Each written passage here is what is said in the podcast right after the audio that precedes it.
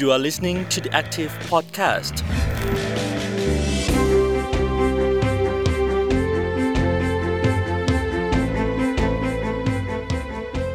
สวัสดีค่ะ คุณผู้ฟังยินดีต้อนรับเข้าสู่รายการ The Active Podcast วันนี้อยู่กับดิฉันนิตยาเกรติเสริมสินค่ะ คุณผู้ฟังคะในวันที่ 9 มกราคมนี้เริ่มต้นขึ้นแล้วนะคะสำหรับกฎหมายใหม่ ตัดคะแนนผู้กระทำความผิดกฎจราจรบนท้องถนน เพื่อลดพฤติกรรมเสี่ยงอุบัติเหตุ ถือเป็นเรื่องใหม่ที่คนไทยจะต้องปรับเปลี่ยนและเรียนรู้ร่วมกันนะคะ เพราะว่าที่ผ่านมาปัญหาอุบัติเหตุไทยเรียกได้ว่า ไม่ค่อยได้รับความสนใจจากรัฐบาลมากนัก ในการแก้ไขปัญหาอย่างจริงจัง ขณะที่ตัวเลขการเสียชีวิตก็สูง ติดอันดับโลกค่ะ เฉลี่ยแต่ละปีนะคะ คนไทยเสียชีวิตอย่างน่าเสียดาย ปีละกว่า 20,000 คน และทุกวันนี้ก็มีแนวโน้มเพิ่มขึ้นไปอีกนะคะ วันนี้เราอยู่กับพลตำรวจตรีเอกลักษณ์ลิ้มสังกาดอนุกันมาธิการติดตามกฎหมาย ความปลอดภัยทางถนนสภาผู้แทนราษฎรค่ะ จะมาให้ข้อมูล ผลกระทบแนวโน้มอุบัติเหตุประเทศไทย และหลักเกณฑ์การตัดแต้มว่าเป็นอย่างไร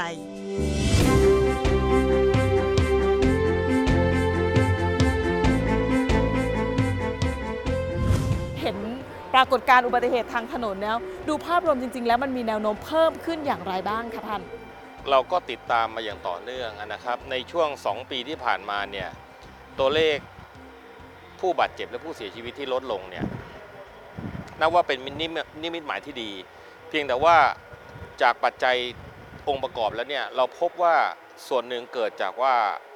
การแพร่ระบาดของโรคโควิด -19 ทำให้ประชาชน ทำงานที่บ้าน ลดการเดินทางออกที่สาธารณะ การใช้น้ำมันการใช้ยานพาหนะลดลงทำให้อุบัติเหตุลดลง แต่ว่าหลังจากวันที่ 1 ตุลาคม 2565 เป็นต้นมาเนี่ยการประกาศให้โควิด -19 เป็นโรคประจำถิ่น รัฐบาลเริ่มกระตุ้นให้คนออกมาใช้จ่าย ส่งเสริมการท่องเที่ยว แล้วก็ใกล้เทศกาลปีใหม่เนี่ยมันจะทำให้วิถีชีวิตของคนไทยกลับย้อนไป เหมือนกับก่อนการแพร่ระบาดของโควิด -19 เราเองเราก็มองแล้วเราเชื่อว่าการเกิดอุบัติเหตุทางถนนน่าจะมีตัวเลขที่สูงขึ้น หลายหน่วยงานก็ค่อนข้างกังวล แล้วก็กำลังเตรียมแผนงาน ผมเชื่อว่าก่อนก่อนเทศกาลปีใหม่นะครับศูนย์ความปลอดภัยทางถนนเนี่ยก็คงจะสั่งการในเรื่องของมาตรการแนวทาง และการดำเนินการของหน่วยงานที่เกี่ยวข้องไม่ว่าจะเป็นกรมปอพ นะครับกรมการปกครองกรมการขนส่งทางบกกรมทางหลวงหรือสำนักงานตำรวจแห่งชาติ หลายหน่วยงานด้วยกันที่ที่รับผิดชอบในเรื่องนี้ ก็คงต้องมานั่งดูกันอย่างใกล้ใกล้ชิดอะครับมาตรการที่เตรียมพร้อมจริงจังสำหรับในช่วงเทศกาลปีใหม่ และมาตรการอีกหลาย ๆ ส่วนที่กำลังจะตามมา พอจะแยกย่อยให้ฟังหน่อยได้ไหมคะว่าอย่างปีใหม่ รอบนี้เนี่ยอะไรมันที่มันเข้มข้นขึ้นกว่าเดิมจากปีที่ผ่านๆมา เราก็ไปแถลงข่าวอุบัติเหตุทางถนน ก็บอกว่าเข้มข้นด้วยกฎหมาย แต่ทุกปีที่ผ่านมาก็ยังมีคนเสียชีวิตเพิ่มขึ้นอยู่ดี คือจริง ๆ แล้วก็ต้องยอมรับอยู่อย่างนะครับ วิถีชีวิตของคนไทยในการเฉลิมฉลองวันหยุดยาวๆแบบนี้เนี่ยนะครับ แอลกอฮอล์มีส่วนสำคัญนะครับ ในปีนี้มันก็คงต้องมานั่งควบคุมกันในเรื่องของแอลกอฮอล์การดื่มแล้วขับนะครับ อีกอันหนึงคือความผิดในข้อหาหลักๆ ซึ่งเป็นสาเหตุของการเกิดอุบัติเหตุ อย่างเช่น อาการฝ่าไฟแดงการขับรถเร็ว นะครับการขับรถย้อนสอนหรือการขับรถตัดหน้าในระยะกระชั้นชิด ถามว่าเรามีข้อมูลไหมเรามีข้อมูล สิ่งสำคัญที่สุดคือการที่ประชาชนจะยอมรับและปรับเปลี่ยนพฤติกรรมให้เคารพกฎจราจรเนี่ยไอ้ตรงเนี้ยมันมันก็ค่อนข้างยาก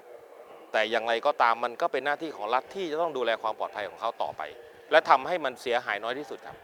จริงๆ แล้วหลายหลายหลายคนเขาก็จะมองแบบนี้นะคะ ว่าอย่างเช่นการที่เขาขับรถเร็วเกินกำหนดกำหนด แล้วมีเรื่องของการส่งค่าปรับไปจ่ายน้อยลง อันนี้ประชาชนก็รับรู้ แต่กฎหมายแบบนี้ค่ะ มันจะมีเพิ่มเข้ามาแบบไหนอย่างไรบ้าง ก็เราเราใช้เวลาหลายปี ในการแก้ไขพรบจราจรทางบกเนี่ยนะครับมีมาตรการหลายมาตรการที่เข้มข้นขึ้นนะครับ สภานิติบัญญัติเอง ก็ให้ความสำคัญกับปัญหาเรื่องนี้แล้วก็ผลักดันจนกระทั่งร่างกฎหมายได้ผ่านออกมาเป็นกฎหมายเพียงแต่ว่าผมขออนุญาตยกตัวอย่างอย่างเช่น มาตรการในการตัดคะแนนความพืชเนี่ยมันจะเริ่มใช้จริง ๆ ก็คือวันที่ 9 มกรานะครับเพราะฉะนั้นเนี่ยเจ็ดวันอันตรายในช่วงปีใหม่เนี่ยมันคงต้องไปหาแนวทางอื่นมาช่วยก่อน อย่างมาตรการเมาแล้วขับเนี่ยสำนักงานสารยุติธรรม รับทราบปัญหาว่าอุบัติเหตุที่เกิดขึ้นจากผู้ขับขี่ที่มีแอลกอฮอล์ เกินปริมาณที่กฎหมายกำหนด แล้วเกิดอุบัติเหตุเนี่ยศาลก็บอกว่าจะมีแนวทางการพิจารณาลงโทษที่เข้มข้นขึ้น ในส่วนกฎหมายเองเนี่ยมาตรา 160ตรีทับหนึ่งกำหนดว่าผู้ที่เมาแล้วขับกระทำความผิดซ้ำภายใน 2 ปี มีอัตราโทษจำคุกไม่เกิน 2 ปี ปรับตั้งแต่ 50,000ถึง1 0 0 0 0แบาท ซึ่งตรงนี้สำนักงานวจแห่งชาติก็ไปไปสร้างระบบจัดเก็บข้อมูลเพื่อเพื่อดำเนินคดีกับผู้ที่เมาซ้ำซาก อย่างไรก็ตามมันคงต้องใช้เวลาในการสร้างการรับรู้ให้กับพี่น้องประชาชน แล้วก็เคารพกฎหมายมากขึ้น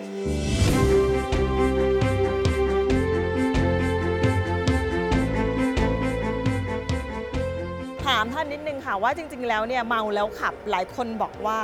ก็เพียงแค่ปรับแล้วรอลงอาญายังไม่เคยมีใครติดคุกเกี่ยวกับเรื่องนี้จริงหรือเปล่าคะท่าน จริงครับ น้อยมากคืออย่างนี้ครับ จากข้อมูลที่เรามีเนี่ย ด้วยเหตุที่ทางกระบวนการทางยุติธรรมทางศาลมองว่า เปิดโอกาสให้ผู้ขับขี่ได้ปรับปรุงตัวและปรับเปลี่ยนพฤติกรรมนะครับเพราะฉะนั้นจึงเป็นที่มาของกฎหมายใหม่ว่าโอเค ครั้งที่หนึ่งไม่เป็นไร ครั้งที่หนึ่งปรับจำคุกให้รอ แต่ถ้าภายใน 2 ปีนี้คุณไม่ยอมปรับเปลี่ยนพฤติกรรม คุณยังเมาแล้วขับอีก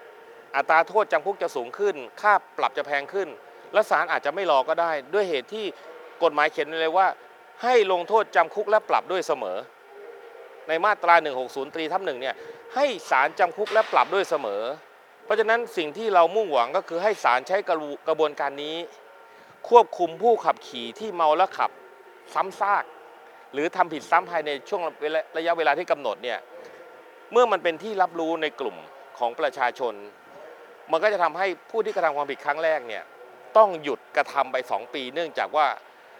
กฎหมายลงโทษเข้มงวดอ่าเราเราก็มุ่งหวังว่ากระบวนการนี้จะทำให้ผู้ขับขี่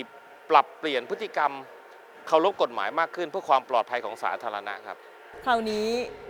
กฎหมายที่จะมีการตัดแต้ม ตัดคะแนน เรามีกี่คะแนนคะแล้วแบ่งกลุ่มการตัดแต้มอย่างไรบ้างท่านอธิบายให้ฟังหน่อย ในส่วนของมาตรการการตัดคะแนนความพื้นผู้ขับขี่เนี่ยนะครับ อันที่หนึ่งตัดที่ตัวผู้ขับขี่ เพราะฉะนั้นถ้าคะแนนหมดใบขับขี่ คุณจะมีกี่ใบถูกพักใช้หมดนะครับอันที่สองคือทุกคนจะมีคนละ 12 คะแนนนะครับ12 คะแนนเนี่ยการกระทำความผิดจะถูกแบ่งออกเป็น 2 กลุ่ม กลุ่มที่หนึ่งเป็นความผิดหลัก เป็นอันตรายต่อสาธารณะอย่างรุนแรง เช่น ขับรถเร็วฝ่าไฟแดงย้อนสอน พวกนี้เนี่ยทำผิดปุ๊บแม้จ่ายค่าปรับจะถูกตัดคะแนนเลย ตัดเท่าไหร่นะคะ ตัดถ้ามีตั้งแต่หนึ่งคะแนนสองคะแนนสามคะแนนสี่คะแนน แล้วแต่ความรุนแรงก็แล้วแต่ข้อหา กลุ่มนี้โดนไปสั่งปุ๊บตัดตัดเลยจ่ายไม่จ่ายโดนตัดหมด อย่างเช่นเมาแล้วขับเสพยาอะไรพวกนี้นะครับขับรถเร็วไม่หยุดไม่หยุดให้รถฉุกเฉินผ่าน ไม่หยุดให้ทางข้ามทางม้าลาย ไม่สวมหมวกกันน็อกอะไรพวกนี้ตัดหมด อีกกลุ่มหนึ่งเป็นความผิดที่รองลงมา ความรุนแรงรองลงมา เป็นความผิดต่อส่วนตัว ผิดกฎหมายจราจร แต่ยังไม่เป็นอันตรายต่อสาธารณะมากจนเกินไปนัก กลุ่มนี้เนี่ยถ้าถูกใบสั่งชำระค่าปรับจบ แต่ถ้าไม่ชำระค่าปรับภายในระยะเวลาที่กำหนดจะถูกตัดแต้มด้วย แล้วก็ทั้งสองกลุ่มนี้ตัดเลยกับถูกตัดเมื่อไม่ชำระค่าปรับ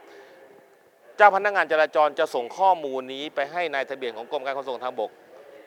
ตามมาตรา 141ทับ1วรรคหนึ่งก็คือให้ชะลอการจ่ายป้ายเครื่องหมายแสดงการเสียภาษีประจำปีนะครับ ต้องเรียนก่อนนะครับว่าสิ่งที่เราทำเนี่ยเราไม่ได้ต้องการเงิน แต่เราต้องการให้คนเกรงกลัวที่จะจ่ายเงินแล้วเคารพกฎหมายนะครับ รวมถึงการตัดคะแนนความพืชเนี่ยมาตรการทางปกครองเนี่ยเมื่อคะแนนที่ถูกตัดไปแล้ว จะต้องรอ 365 วันถึงจะได้คะแนนนั้นคืน สมมุติว่าผมถูกตัดจนคะแนนหมด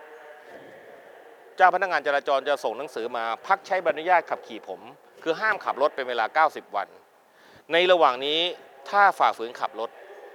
แล้วเจ้าพนักงานตำรวจจราจรเจอจะถูกจับกลุ่มแล้วต้องประกันตัวขึ้นศาลเนื่องจากมีอัตราโทษจำคุก 3 เดือน ในส่วนของคะแนน ถ้าถูกพักใช้ 90 วัน วันที่ 91 จะได้คืน 8 คะแนน ถ้าเกิดต้องการให้เต็ม 12 คะแนน จะต้องกลับไปอบรมที่กรมการขนส่งทางบก แล้วจะได้คืนอีก 4 คะแนน แต่ถ้าเกิดสมมุติว่าผมไม่ยอมไปอบรม ผมยอมแค่ 8 คะแนน ถ้าผมไม่ทำผิดอะไรอีก เมื่อครบ 1 ปีผมจะได้คะแนนเพิ่มขึ้นมา ก็ก็มันก็ค่อนข้างแฟร์ไอ้ตรงนี้เป็นสิ่งที่สำนักงานตำรวจแห่งชาติร่วมกับกรมการขนส่งทางบกสร้างหลักสูตรขึ้นมาแล้วทำทำทุกวิถีทางเพื่อให้ผู้ขับขี่ตระหนัก และรับรู้กฎหมาย เพิ่มพูนความรู้ และมีอ่าจิตสำนึกที่ปลอดภัยมากขึ้น แล้วเราคืนคะแนนให้ครับ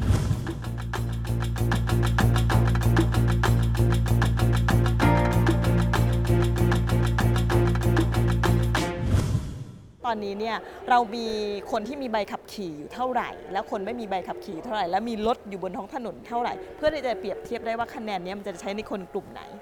คือจริง ๆ แล้ววันนี้เรามีรถจักรยานยนต์ประมาณ 20 กว่าล้าน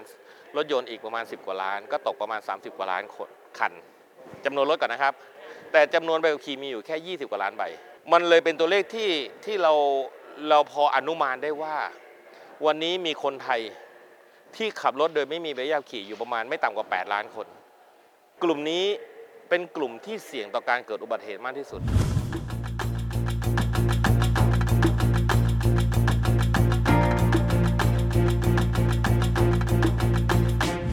ในประเทศที่มีตัวเลขอุบัติเหตุทางถนนต่ำๆนะครับ เช่น ยุโรป อเมริกา ออสเตรเลีย หรือญี่ปุ่นหรืออะไรก็แล้วแต่ บนท้องถนนคนที่จะขับรถได้ต้องมีใบอนุญาตขับขี่เท่านั้น ถ้าไม่มีไม่มีใครกล้าขับ แต่ในประเทศไทยเรามีคนที่ไม่ผ่านมาตรฐาน ไม่ผ่านการทดสอบ อยู่8ล้านคนทำไมเราถึงเราถึงกล้าขับทั้งทั้งๆที่เราไม่มีใบขับขี่ แต่ต่างประเทศเขารู้สึกกลัวและกังวลกับเรื่องนี้ มันมีความต่างของช่องว่างอะไรคะความแตกต่างมันอยู่ ผมเคยถามนะครับ ว่าเขาอยู่เมืองไทยไม่มีใบขับขี่แล้วเวลาไปต่างประเทศทำไมไม่ขับเขาตอบว่าอะไรว่ากฎหมายแรงมากพลเมืองที่ประเทศนั้นไม่มีใครกล้าขับรถโดยไม่มีใบอนุญาตขับขี่นะครับแล้วของไทยอะของไทยปรับพันเดียว มาตรา 64 พรบรถยนต์ การขับรถโดยไม่มีใบอนุญาตขับขี่จำคุกไม่เกิน 1 เดือน ปรับไม่เกิน 1,000 บาท เป็นโทษระหูโทษเมื่อชำระค่าปรับในอัตราสูงสุดคดีเป็นอันสิ้นสุดไปตามวิทยา เพราะฉะนั้นคนไทยถ้าเกิดไม่อยากไปทำใบขับขี่ ถูกจับก็จ่ายพันหนึ่ง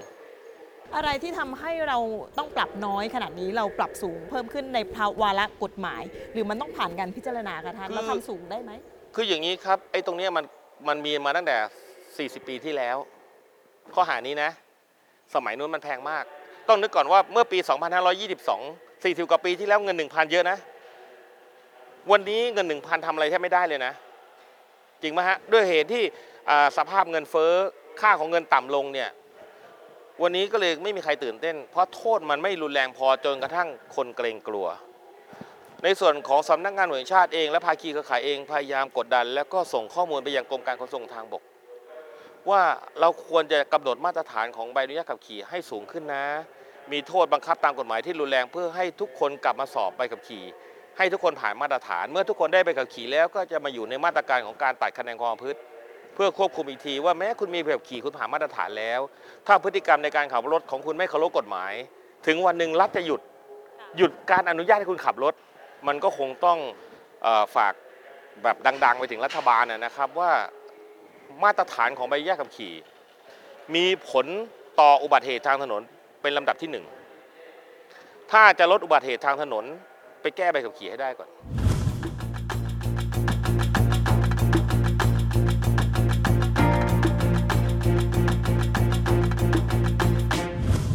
ถ้าเราจะตัดแต้มเนี่ย การตัดแต้มนี้ตรวจจากอะไรคะ ตั้งด่าน หรือใช้กล้องจับความเร็ว ทุกอย่าง ทุกอย่างคือวันนี้ สำนักงานตำรวจแห่งชาติเริ่มใช้ระบบอิเล็กทรอนิกส์มามากขึ้น คือนี้ปัญหาปัญหาการทุจริตเรียกรับนะครับ ซึ่งทำให้ประชาชนไม่ศรัทธาในการทำงานของตำรวจจราจร เพราะฉะนั้นวันนี้เราว่ากันที่กล้องตรวจจับความเร็วแบบที่ประจำจุด การออกใบสั่งในระบบอิเล็กทรอนิกส์เป็นเป็นเป็นเครื่องออกใบสั่งอิเล็กทรอนิกส์เลยคือ พอกดข้อมูลเสร็จปุ๊บใบสั่งถูกส่งเข้าระบบใครก็ขอไม่ได้ เราพบว่า การใช้เครื่องออกใบสั่งในระบบอิเล็กทรอนิกส์ทำให้ผู้ขับขี่เคารพกฎหมายมากขึ้น แล้วการชำระค่าปรับมีสูงขึ้น เพราะเขาขอใครไม่ได้ คืออย่างนี้ระบบอุปถัมภ์กับประเทศไทยอะนะ ถึงเวลาการการที่มาสนิทกับตำรวจขอใบสั่งใบหนึ่งขอใบสั่งสองใบ ผู้ใหญ่รับมาก็สั่งลูกน้องบอกเฮ้ยขอหน่อยแล้วกันไปตัดให้ทีขอพักพวกผม มันก็เลยมีกลุ่มของอภิสิทธิชนที่ทำอะไรก็ได้เพราะว่าเวลาโดนใบสั่งก็ไปขอผู้ใหญ่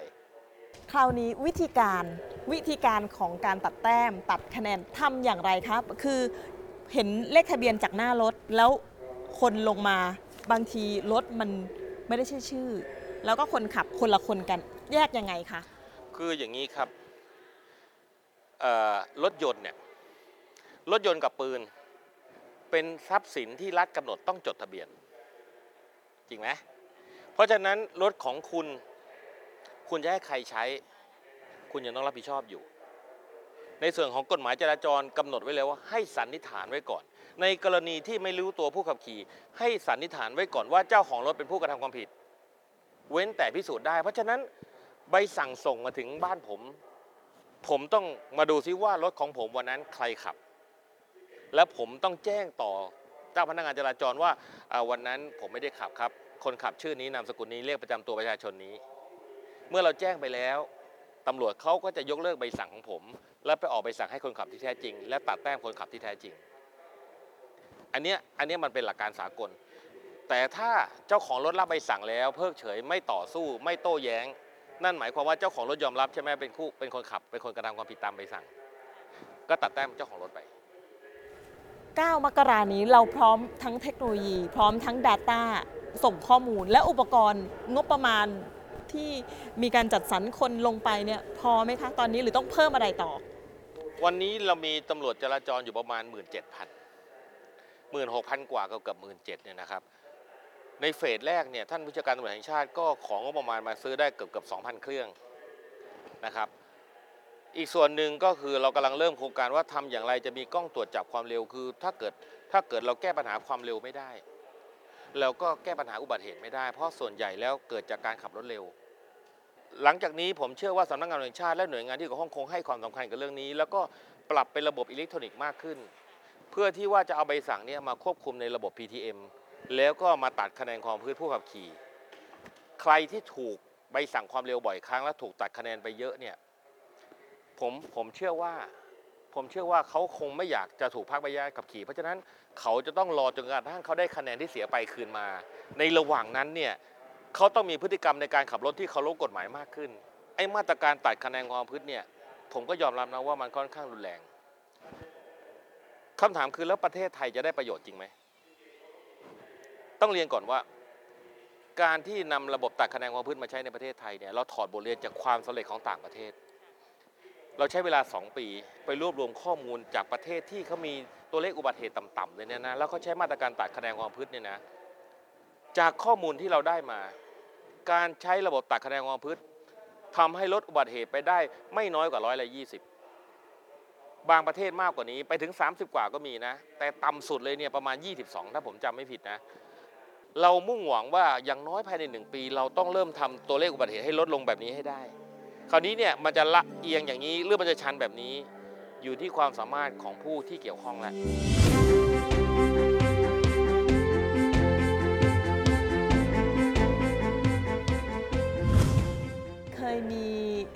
รัฐบาลชุดไหนไหมคะที่จริงจังเรื่องอุบัติเหตุทางถนน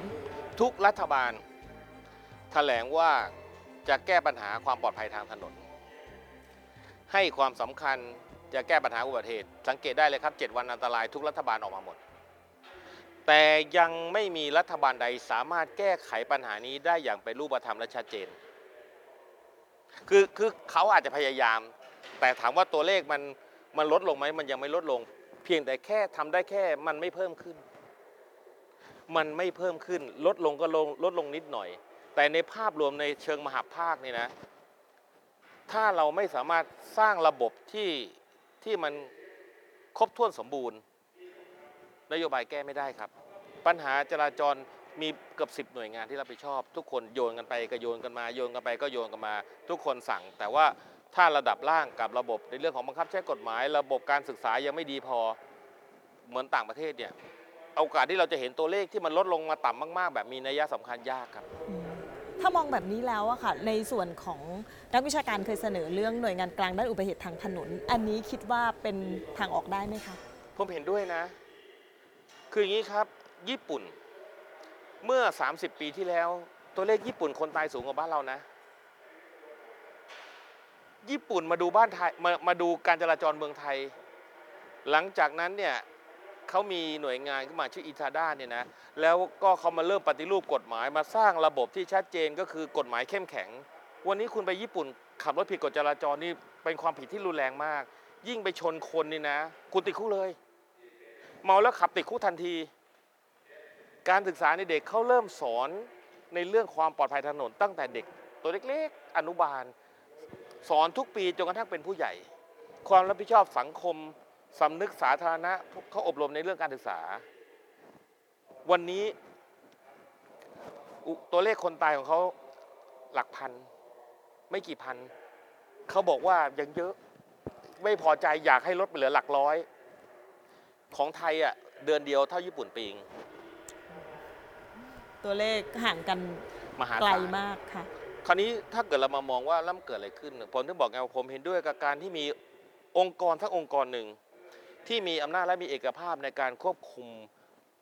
เกี่ยวกับจราจรทั้งหมด สามารถบังคับใช้กฎหมายและสั่งการให้หน่วยงานที่เกี่ยวข้องปฏิบัติตามเนี่ยนะครับ หรือเอาตัวเลขมาแล้วมาเป็นศึกษาแล้วส่งไปให้หน่วยงาน อย่างเช่น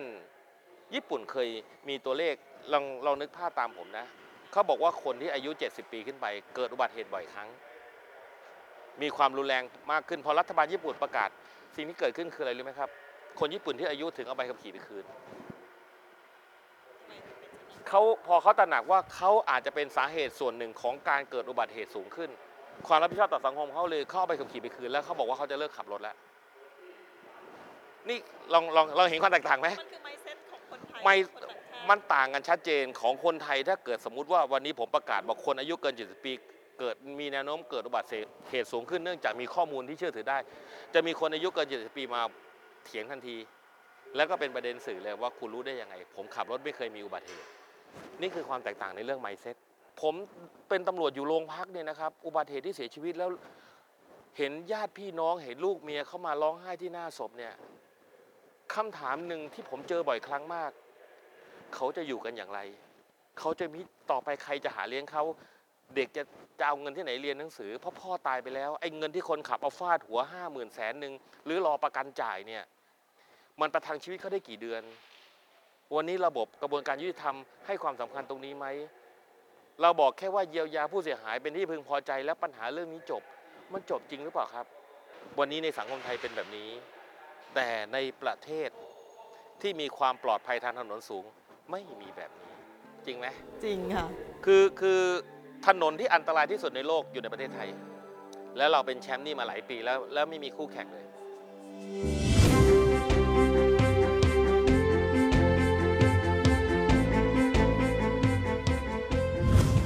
ท่านอยากฝากถึงข้อคิดข้อเสนออะไรถึงภาครัฐต่อการสารต่อ ให้คนสามารถหันมาตระหนักเกี่ยวกับเรื่องของอุบัติเหตุทางถนนเชิญได้เลยค่ะท่าน คือจริงๆแล้วจากการทำงานหลายปีของผมเนี่ยนะครับ สิ่งหนึ่ง ที่มีความสำคัญแล้วสามารถเปลี่ยนแปลงได้จริง ๆ คือระบบที่เข้มแข็งนะครับระบบที่เข้มแข็งประกอบด้วยหนึ่งการบังคับใช้กฎหมายที่เข้มแข็งจริงจังนะครับสองระบบการสร้างการรับรู้การศึกษาต้องปลูกฝังตั้งแต่เด็กจนโต ถ้าเราสามารถทำสองระบบนี้ได้เนี่ยนะครับ ผมยืนยันได้ว่าลดลงโดยเฉพาะยิ่งยิ่งใบขับขี่ ใบอนุญาตขับรถยนต์และรถจักรยานยนต์เนี่ยนะเป็นอย่างแรกที่ถ้าแก้ ปรับให้เข้มแข็งปุ๊บ อุบัติเหตุลดลงเลยนะครับ เพราะมันจะทำให้คนที่ผ่านมาตรฐานของรัฐเท่านั้น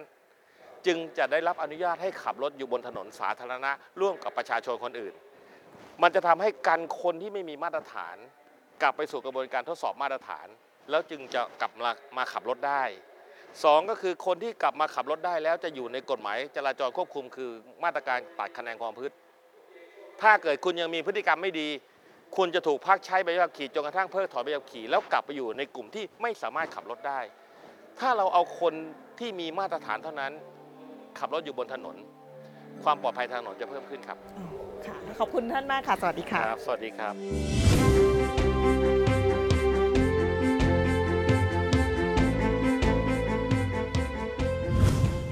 เอาละค่ะ ประเด็นการแก้ไขปัญหาอุบัติเหตุถือว่าเป็นเรื่องสำคัญที่จะต้องเร่งแก้ค่ะ ขณะเดียวกันนะคะ เราก็เข้าสู่ทศวรรษที่ 2 ของความปลอดภัยทางถนนและ และก็มีการตั้งเป้าลดความสูญเสียให้เหลือ 12 คนต่อแสนประชากร ถ้าหากว่าแนวโน้มตัวเลขยังเพิ่มขึ้นอีก อาจจะทำให้การจัดการปัญหาอุบัติเหตุนั้นยากขึ้นนะคะดังนั้นการบังคับใช้กฎหมายควบคู่กับการปรับเปลี่ยนพฤติกรรมคนไทย จึงเป็นส่วนสำคัญที่จะต้องร่วมกันทำให้ได้ ไม่เช่นนั้น คนไทยจะไม่หลุดพ้นจากปัญหานี้เลย แล้วกลับมาติดตามรายการ The Active Podcast กันใหม่สำหรับวันนี้ สวัสดีค่ะ You are listening to the Active Podcast.